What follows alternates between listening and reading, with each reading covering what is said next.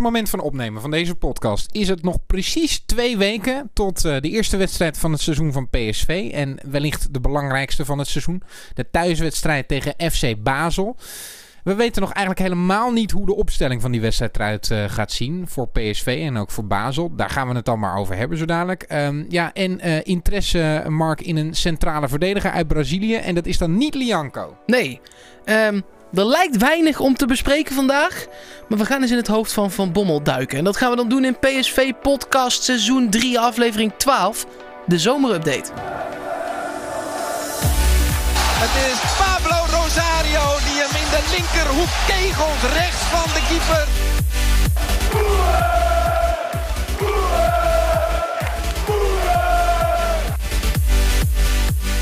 Daar is dat jagen van Lozano dus heel erg goed. 2-0 voor PSV. Luc de Jong komt er binnen uit de voorzet van Brenet.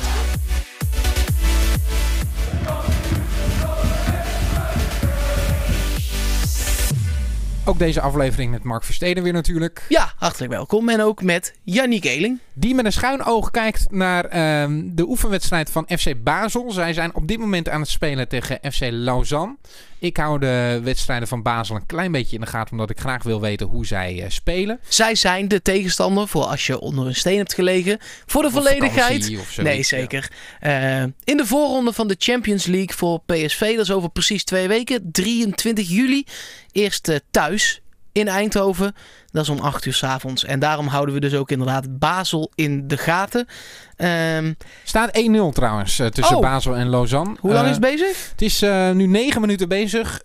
Albion Ageti. aanvaller, jonge aanvaller, degene met de meeste potentie, zo wordt hij wel ingeschat daar, heeft gescoord. Dus um, ja, misschien dat er morgen een uitgebreidere analyse komt van, van FC Basel. Dat we er iets meer een blik op kunnen werpen. Ja, zij hebben dus al een veel beter beeld Um, wat het team gaat zijn. Zij gaan ook al aan de competitie beginnen voordat ze die voorronde wedstrijd tegen PSV moeten spelen.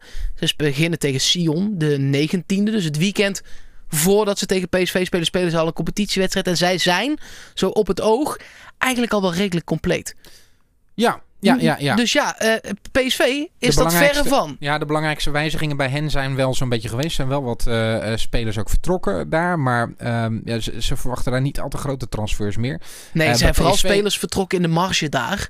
En ook spelers gehaald weer in de marge. Nou ja, ik heb bij PSV gaan er wellicht nog wel wat kanonnen vertrekken. Um, ja. En um, belangrijkste vertrek is denk ik het vertrek van uh, Luc de Jong. Angelino is natuurlijk ook vertrokken. Maar met name uh, door het vertrek van Luc de Jong heb je ook gegarandeerd een andere speelstijl. Want we hebben nu niet meer die kapstokspits die we, die we hadden.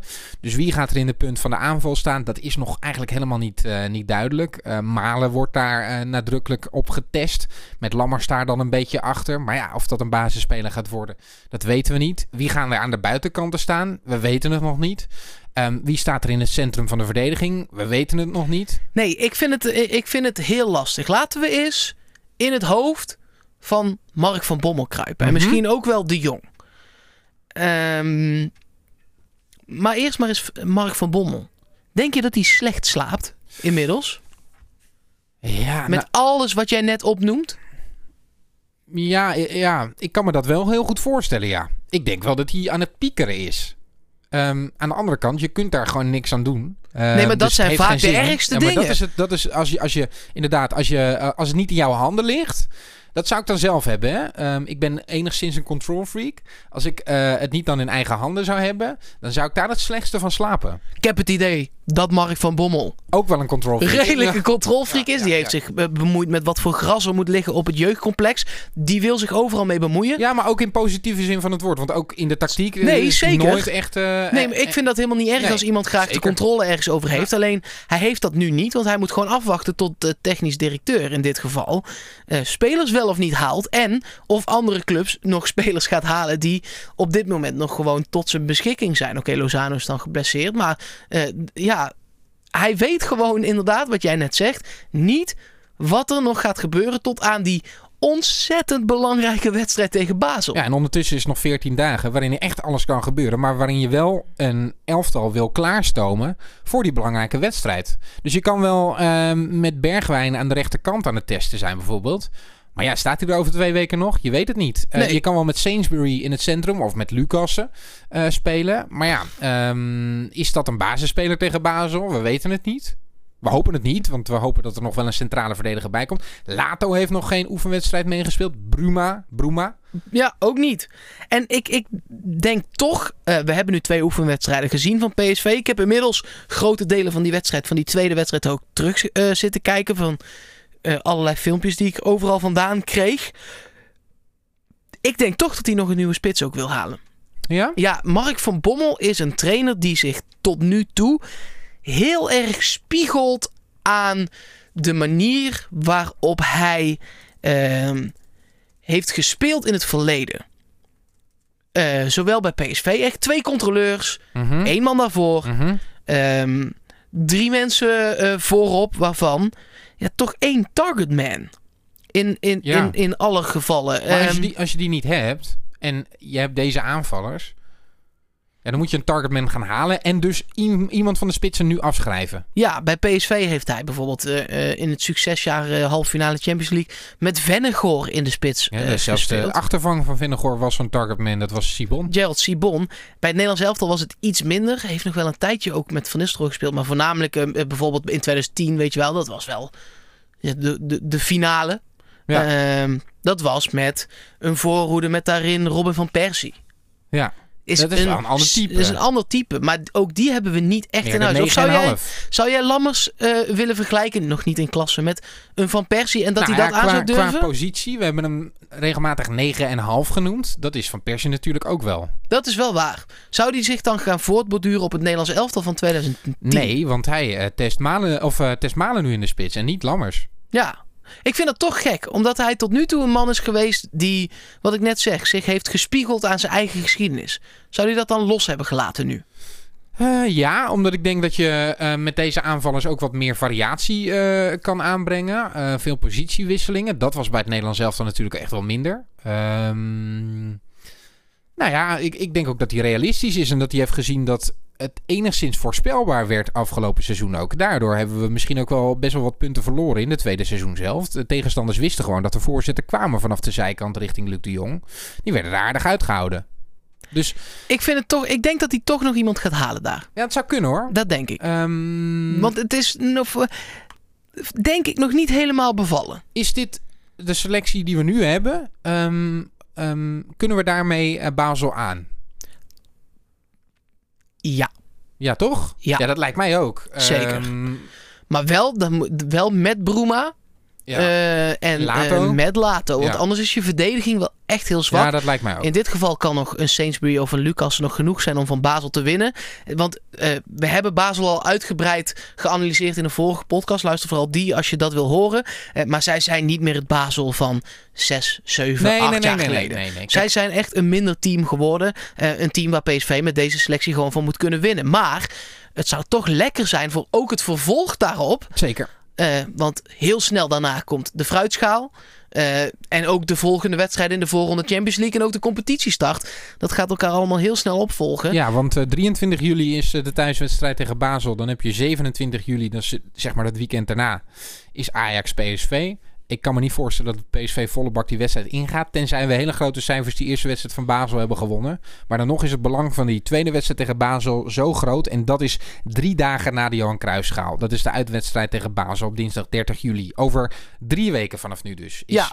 Over drie weken, weken weten we of we Basel hebben verslagen. Ja, over drie dagen is de volgende uh, wedstrijd van PSV. Een oefenwedstrijd tegen Ares Thessaloniki. Ja. Um, als hij daar weer met dezelfde elf begint, dan is het wel duidelijk uh, hoe hij denkt dat hij tegen Basel moet gaan beginnen. Ja, en, en, en, nogmaals, dat denkt hij dan. En vervolgens kan er nog van alles gebeuren de komende weken. Het dat lijkt mij verschrikkelijk. Ik vind het al irritant. Ja. Laat staan als je de trainer bent van ja. PSV. Ja. Um, een van de posities die denk ik op dit moment nog uh, het meeste open ligt. Ja, dat is de topprioriteit. Ik weet welke positie je gaat zeggen, maar dat is echt uh, by far. Rechts centraal ja. achterin. Daar waar Schwapi ons heeft verlaten. Ja. Um, daar is nog altijd een gat. Tuurlijk, je zei het net al, het is op te vangen met Sainsbury. Het is op te vangen met Lucassen. Uh, maar misschien is het ook wel op te vangen met een andere speler. En um, ik had van hem Nog nooit gehoord. Nee, toen ik de naam zag, dacht ik dat zal wel een hele gespierde jongen zijn. Hij heet Halter. Maar ja, je zegt waarschijnlijk Alter.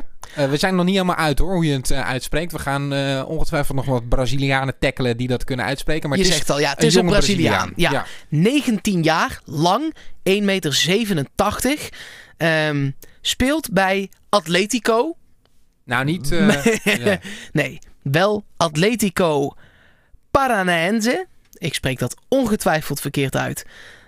Um, in Brazilië, dus daar in de Braziliaanse competitie. Een Braziliaanse Serie A volgens mij. Klopt. Hij heeft uh, daar van de negen wedstrijden die hij kon spelen, heeft hij er vier gespeeld.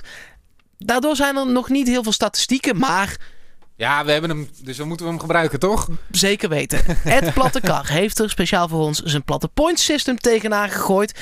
En hij heeft gekeken of dit, wat nu nog een gerucht is, maar wel in Brazilië een hardnekkig gerucht. Het zou zelfs gaan om een bod van 10 miljoen. Veel geld hoor. Zeker weten. Voor iemand die nog niet heel veel heeft gespeeld in de Braziliaanse competitie. Nee, wel in Brazilië onder uh, uh, 17, 21 wedstrijden. Dus hij hoort wel echt bij de hoge talenten van het land. Ja. Maar heeft PSV er iets aan? Het onderwerp van onze analyse vandaag stond eerder in de belangstelling van Manchester City, Juventus, Inter Milaan, AS Roma en Atletico Madrid. Lucas Halter, een Braziliaan, voorgegaan door Romario, Ronaldo, Alex en Gomez, zou hij dan naar PSV komen. Alweer een Braziliaanse centrale verdediger, ook weer naar Lianco. Een jongere dit keer, 19 jaar oud. Hij brak recent door in de Serie A. Hij speelde pas vier wedstrijden.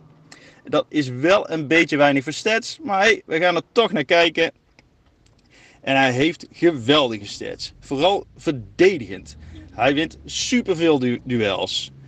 Uh, wat vrij bijzonder is eerlijk gezegd voor een 19-jarige. Eh, want meestal ontwikkelt zich dat pas op uh, latere leeftijd. Voor, voor het voorbeeld heb ik hem even naast Piri gelegd.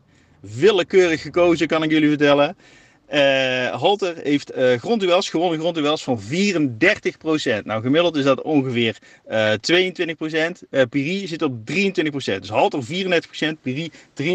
Door de lucht is helemaal absurd. Want Halter heeft namelijk 92% van zijn duels in de lucht in de Serie A gewonnen. 92%. Uh, Piri 50%, prima luchtduelletje. Nou ja, de opbouwende stats, die ogen wat soberder. En dat zie je ook al een beetje uh, terug in zijn spel. Hij, hij paast wel, wel goed. Hij lijkt comfortabel aan de bal. Maar als hij de keuze heeft, dan kiest hij liever voor een simpele oplossing. Dan legt hij af aan de aan andere cv en laat hij die het, uh, die het oplossen. Dus ik denk wel dat hij daar, daar potentie heeft. Maar op dit moment laat hij dat toch vooral aan anderen over. Nou ja, hij is pas 19. Misschien kan hij zich daar, daarin nog ontwikkelen. Wat wel, dus ja, hè, als je dus Braziliaans jeugd international bent en je hebt in de belangstelling van dat soort clubs gestaan en je hebt dit soort stats, ja, dan ben je gewoon een groot talent. Uh, dat, denk, dat denk ik dat wel, uh, ja, dat kunnen we niet ontkennen. Maar het zou wel een stelbreuk zijn met uh, wat PSV in het verleden heeft gedaan. qua verdedigers hebben we toch meestal wat meer vertrouwd op oudere verdedigers die iets meer ervaring hadden dan, dan. Dus ik ben benieuwd. Ik ben benieuwd wat er gaat gebeuren. Maar een groot talent in ieder geval. Tof. Nou, klinkt wel interessant, toch? Ik vind, eh, het heel interessant. Maar vooral die luchtduels. Want ik heb wel het idee dat dat eh, een beetje ontbrak. Uh, afgelopen seizoen. Er stond niet zo'n beer van een verdediger. Nee. We hadden natuurlijk eh, echt, de laatste beer in de verdediging was Easymat. Toch? Uh, ja, zeker weten. En uh, uh, dat was ook iemand die graag in de opbouw de simpele oplossing zocht. Ik denk dat PSV zo'n type, maar zo'n type was Lianco natuurlijk ook een beetje. daar zijn wij het volgens mij ook wel over eens, Uniek. Naast viergever en aan de rechterkant Dumfries. Iemand kan gebruiken die niet per se, zoals Dumfries, die is ook wel sterk hoor, maar af en toe weg is ja. om te gaan aanvallen. En viergever die dan toch meer het voetballende moet brengen van achteruit om daar dan iemand neer te zetten die. Nou, gewoon echt even kracht heeft. Nou ja, en wat Platte zegt over uh, kiezen voor uh, jonge spelers, dat heeft volgens mij ook wel een beetje te maken met dat PSV behoorlijk de hand op de knip heeft gehouden wat de verdediging betreft de afgelopen jaren. Schwab is gratis uh, gekomen, viergever. Um, Isimant is voor redelijk weinig geld uh, gekomen, was niet echt een diepte investering, absoluut geen 10 miljoen. Nee. Um, maar goed, we, iedereen is het erover eens dat dat wel de linie is waar nu in geïnvesteerd moet worden. Als je uh, bekijkt, uh, we hebben aardig wat keepers nu. Dat ziet er allemaal prima uit. De aanval hebben we zelfs eigenlijk te veel uh, goede van. middenveld, ja, daar loopt ook genoeg. er zit ook genoeg op de bank. De verdediging is karig. Dus in die zin kun je zo'n investering wel snappen. Ja, daarbij toegevoegd, ik kijk de Braziliaanse competitie niet dermate vaak. Heb je ooit een Braziliaans competitieduel gezien? Ik denk het niet. Misschien toevallig een keer misschien de, de, de toppers een keer of zo. Maar nee, ik zou, ik, e-, eerlijk is eerlijk, ik zou dat zo inderdaad. Ik zou zo niet nee, toch? kunnen noemen de laatste keer dat ik een Braziliaanse wedstrijd heb zitten kijken. Ik heb Sao Paulo wel af en toe zien voetballen. Ja.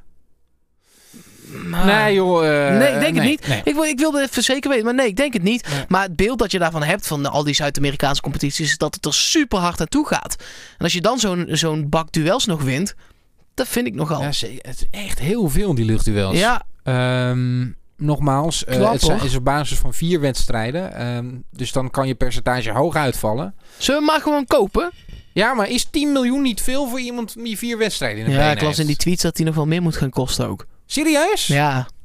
Maar ja, ja, serieus. Want voor de Janko was, werd een bedrag van 15 miljoen genoemd. Ja. En die heeft echt wel wat meer wedstrijden in Nee, zeker. Maar uh, ik las tweets voorbij komen dat hij ook wel de waarde van 20, misschien wel 25 aan kan gaan tikken. dat gaat PSV nooit betalen. Maar als je... Ja, wel?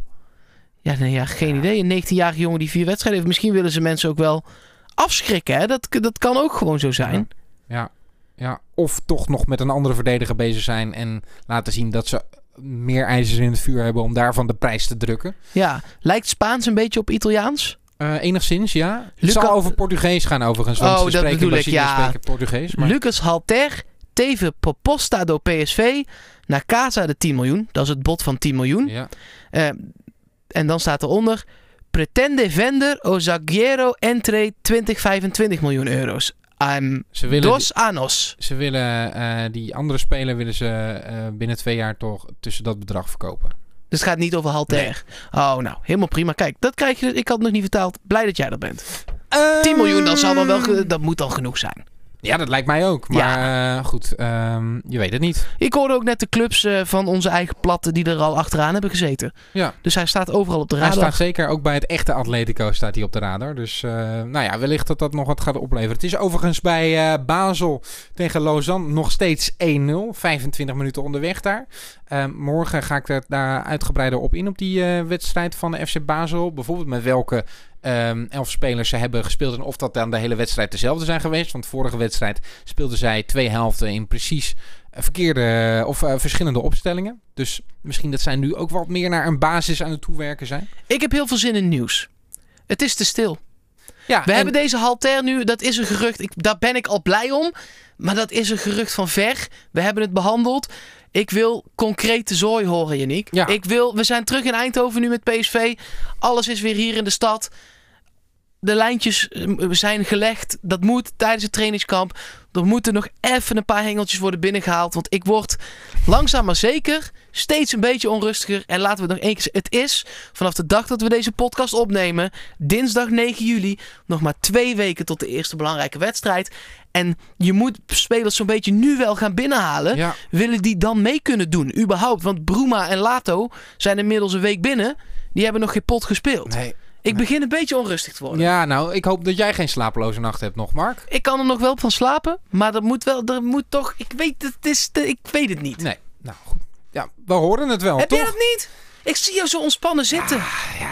Ja, ja, ja, je Maakt kan je allemaal wel... geen reet uit ook, hè? Nee. ja, ik denk dat wij gewoon met Basel, uh, uh, dat we daar enorm mee gaan afrekenen. Echt. Dat denk ik ook. Maar toch, ik, ik denk ook aan het vervolg. Er moet wel echt wat gebeuren. Zeker, ik ben het absoluut met je eens, Mark. Ah, uh, oké. Tot morgen.